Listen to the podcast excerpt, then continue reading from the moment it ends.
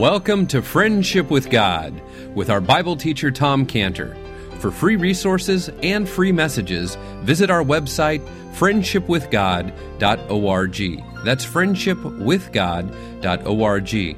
Or call us for more information at 800-247-3051, 800-247-3051. Now here is our Bible teacher, Tom Cantor. I called Abraham alone. That's the picture. He says, look unto Abraham your father. So God says to the Jewish people, they need to see Abraham all alone. And when he was alone, then they need to see I called him. So why does God want to put that picture over the fireplace?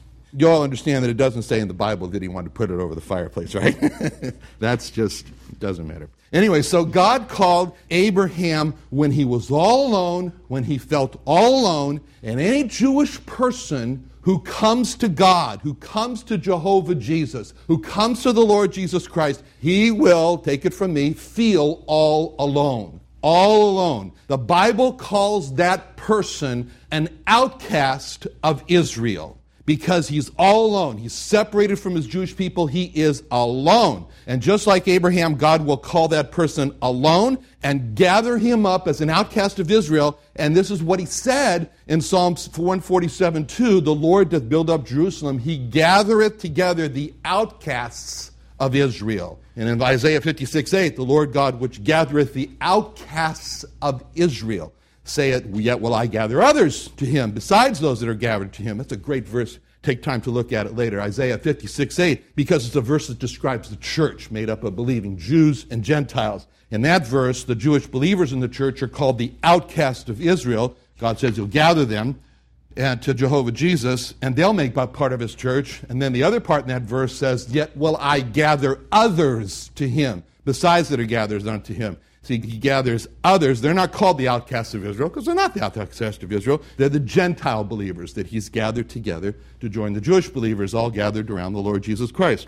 So the outcasts of Israel is a description of Jewish believers in the Lord Jesus Christ. The remnant is the outcast of Israel. And for years, you know, I was called by the anti-missionary group, the Jews for Jesus, in an office in Baltimore and one in Los Angeles. I was referred to as the Jewish businessman that sends students into Jewish communities every summer to try to convert Jews to his Christianity. That's what they call me, you know. And someone wrote in a blog to the Jews for Judaism in Baltimore and said, no, you shouldn't call him the Jewish businessman. You should call him the former Jewish businessman. It was very painful for them because, you know, Jewish businessman, they like that term, you know, the businessman part. So I've been defrocked. It's so painful. And I'm no longer Jewish. Okay, so why? Because I'm an outcast of Israel. But that's okay. Because I'd rather be an outcast of Israel and be gathered by Jehovah Jesus than to be not an outcast and not gathered. So an outcast of Israel is all alone. Like Abraham was all alone. God called Abraham alone. God calls the outcasts of Israel alone. And so with all his feelings of being a failure and what he lost and being alone, it's sad. It's sad in that state. And God comes to Abraham with these great words of comfort and encouragement. And he says, lift up in chapter 13, verse 10.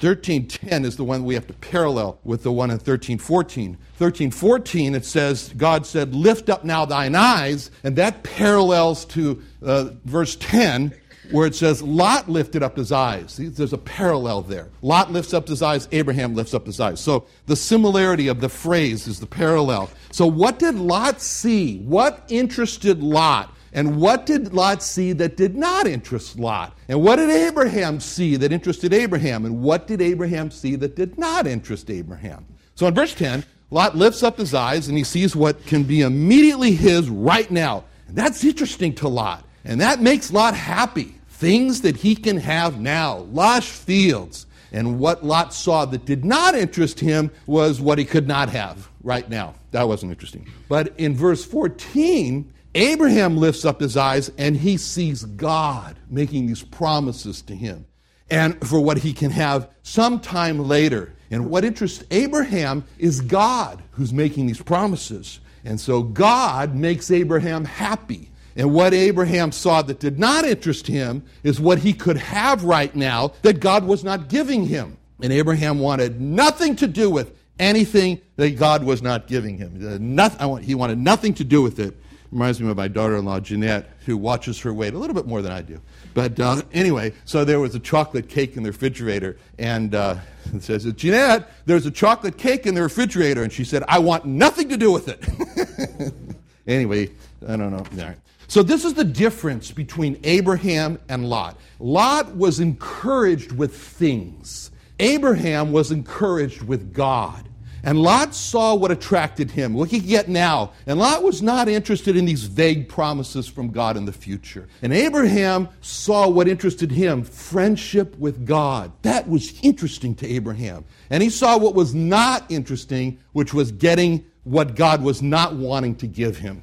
So that's a challenge for us. We ask the question to ourselves, what interests us? Things that Lot found interesting, and God that Lot found not interesting, or God that Abraham found interesting, and things that Abraham didn't find interesting. So as Abraham watched the land be taken away from him by Lot, he realized that he had made a choice. He had made a choice between the land now or waiting for God to give him the land later. And that choice, so it was really between the land and God for that moment. And by choosing God, he let the land go. But he really kept the better part. Because the reason he got the better part is seen in the last verse of chapter 13. It says, where Abraham removed his tent. Now that parallels with verse 12 of chapter 13. Because it says there, Abraham removed his tent, similar phrase, came and dwelt in the plain of Mamre, which is Hebron. He built there an altar unto the Lord. And then you parallel that removing of the tent in verse 12, which says Abraham dwelt in the land of Canaan, and Lot dwelt in the cities of the plain, and pitched his tent toward Sodom. So Abram got the better part.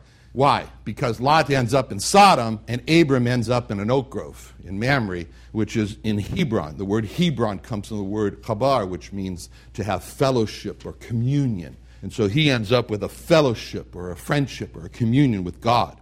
Now, when we come to chapter 14, that's a pretty long review. All right, we come to chapter 14. We have 12 verses in this chapter that we read, and this is a history. This is a history of a war between a group of 4 kings against another group of 5 kings. That's why it's called the War of the Kings. So these first 12 verses are this history of this War of the Kings. And this may have been what we don't know, but this may have been really the first world war. This may have been World War I. Since it involved the greater part of the inhabited world. Or it may not have been the first war, but it's the first war that's recorded in the Bible. But the reason the details of this particular war are recorded for us is that by understanding the details of the war, it brings us into a knowledge of Abraham's involvement in it. And this gives us now another wonderful window into Abraham's life. Who is the one that God wants us to follow here. So in this history, we're going to see 3 points about Abraham. First, Abraham's desire to rescue Lot. That was very significant. Second, Abraham's acceptance of Melchizedek, the king of peace. And third, Abraham's rejection of the king of Sodom. So this is the points that are going to call to our attention as we get into this. And in these verses, we have the names of all these people, very detailed. They never appear again in Scripture, these kings. Every city at that time evidently had a king. In verse 2, there were 5 kings that were over 5 cities. In verse 4, we read that for 12 years, those 5 kings had served one king, Chedorlaomer, who was king over the city of Elam.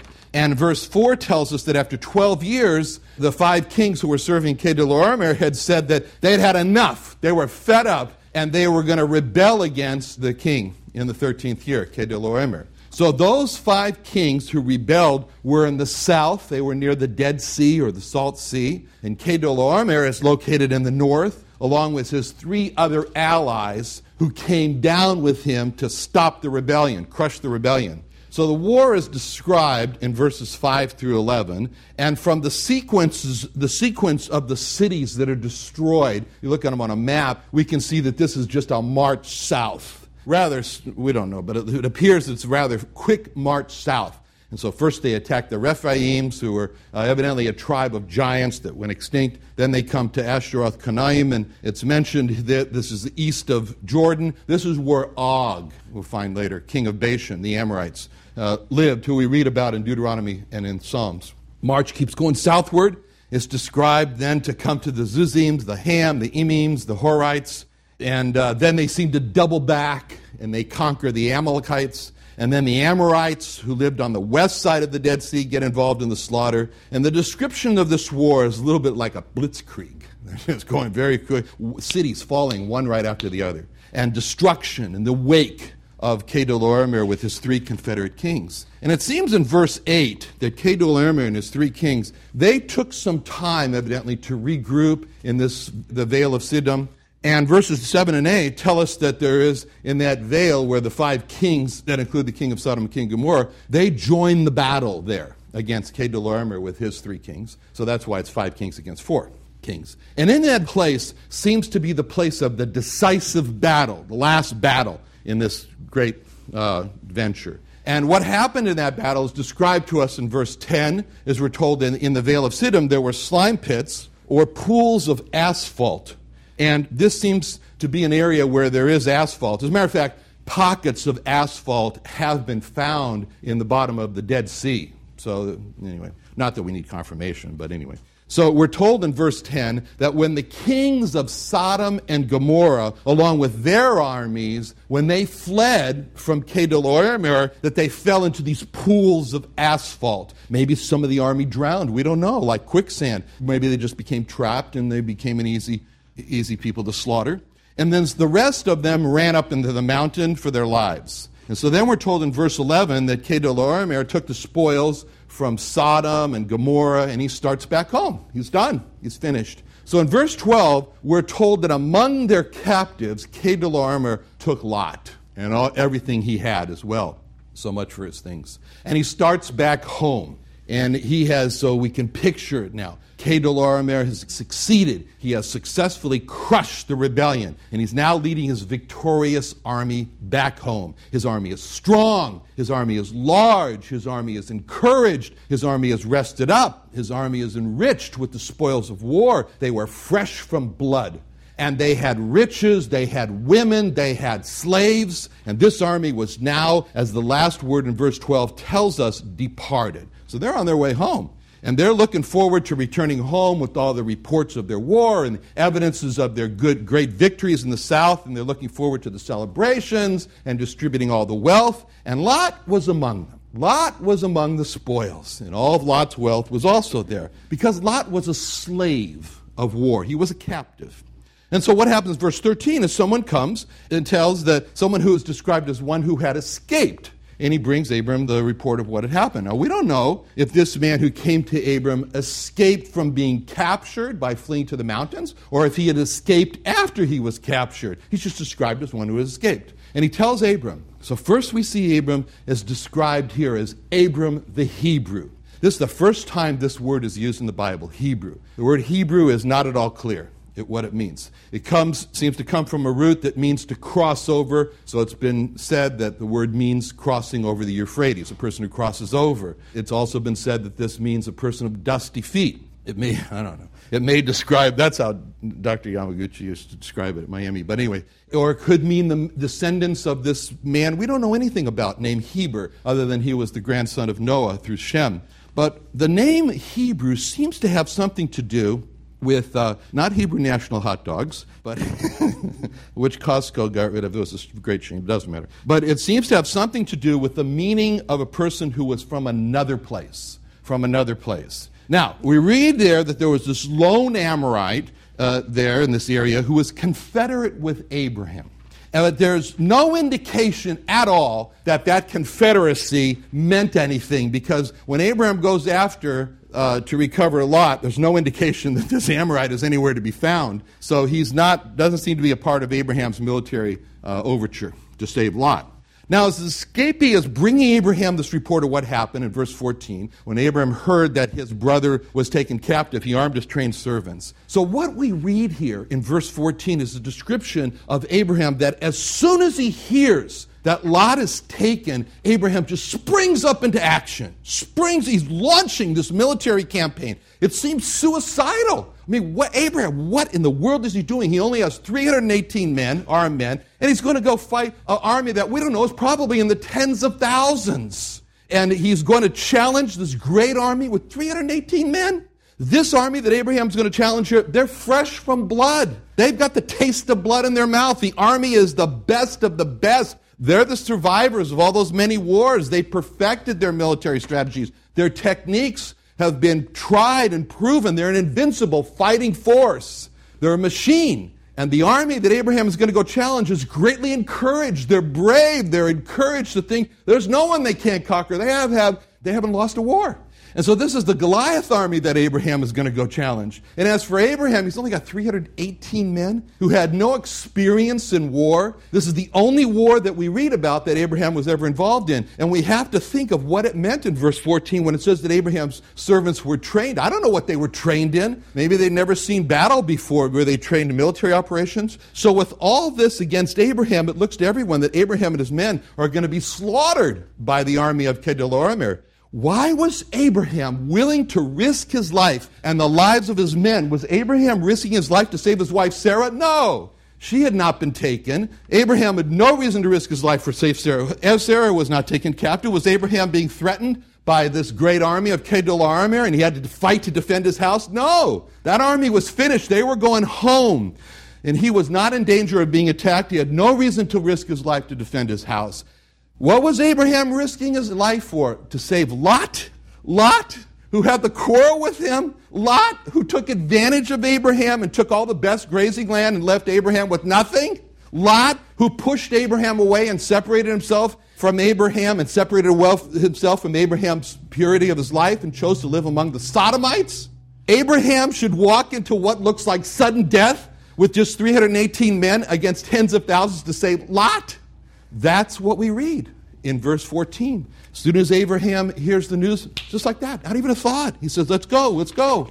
What fearlessness, what bravery, what courage. Is this fearless, brave, courageous Abraham the same one we read about turned back in Genesis 12, 11 to 13? It came to pass, is near to enter into Egypt, that he said unto Sarai his wife, Behold, now I know that thou art a fair woman to look upon. Therefore it shall come to pass when the Egyptians see thee, they'll say, This is his wife. They'll kill me, save thee alive. Say, I pray thee, thou art my sister. May be well with me for thy sake. My soul shall live because of thee.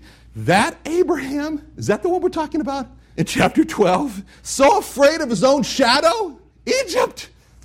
We're forced to go into Egypt. Chapter 12, he's in a panic attack. He can't breathe. He's imagining the Egyptians are going to kill me to get my beautiful wife. In chapter 12, he's hiding behind his wife's skirt as a scared little boy. He's saying, Sarah, lie for me. Lie for me. You tell him you're just my sister. Don't tell him you're my wife. Leave me. Let him leave me alone. If you don't do this, they'll kill me. It's better for you to become immorally defiled by that filthy lecher, Pharaoh. As long as my life is not at risk. I'm afraid to die. Sarah, give yourself up to adultery and defilement. Become the wife of Pharaoh to save me alive. I don't want to die, Sarah. Save me, Sarah. Abraham first, Sarah last. If you love me, Sarah, do it for me. I'm afraid to die. Save me, Sarah. It's hard for us to read all these cowardly words of Abraham, afraid to die, begging his wife with words like, that it may be well with me, that my soul shall live because of thee. In chapter 12, we saw an Abraham that was not right. In chapter 12, we saw a fearful, cowardly Abraham not willing to risk his life to save his own wife, Sarah, from being taken captive. Is this the same Abraham? In chapter 14, where we read, he hears this and he arms his trained servants. What happened? How did the fearful, cowardly, quivering Abraham, afraid of the thought that he might die, in chapter 12, become the fearless, brave, courageous Abraham, willing to risk his life against great odds for Lot, who had wronged him in chapter 13. All right, so how did the fearful, cowardly Abraham become this fearless, brave Abraham? One word, repentance. Repentance. How did this change take place in Abraham? There's just one thing that stands between chapter 12 and chapter 14. An altar. An altar. At that altar, Abraham confesses to God his sin and his disgust with himself. At that altar, Abraham asked God to change him from being a fearful coward who dishonored God into a fearless, courageous man who honors God. At that altar, Abraham says, I'm not the man I should be, but by the grace of God, I will become the man that I would be.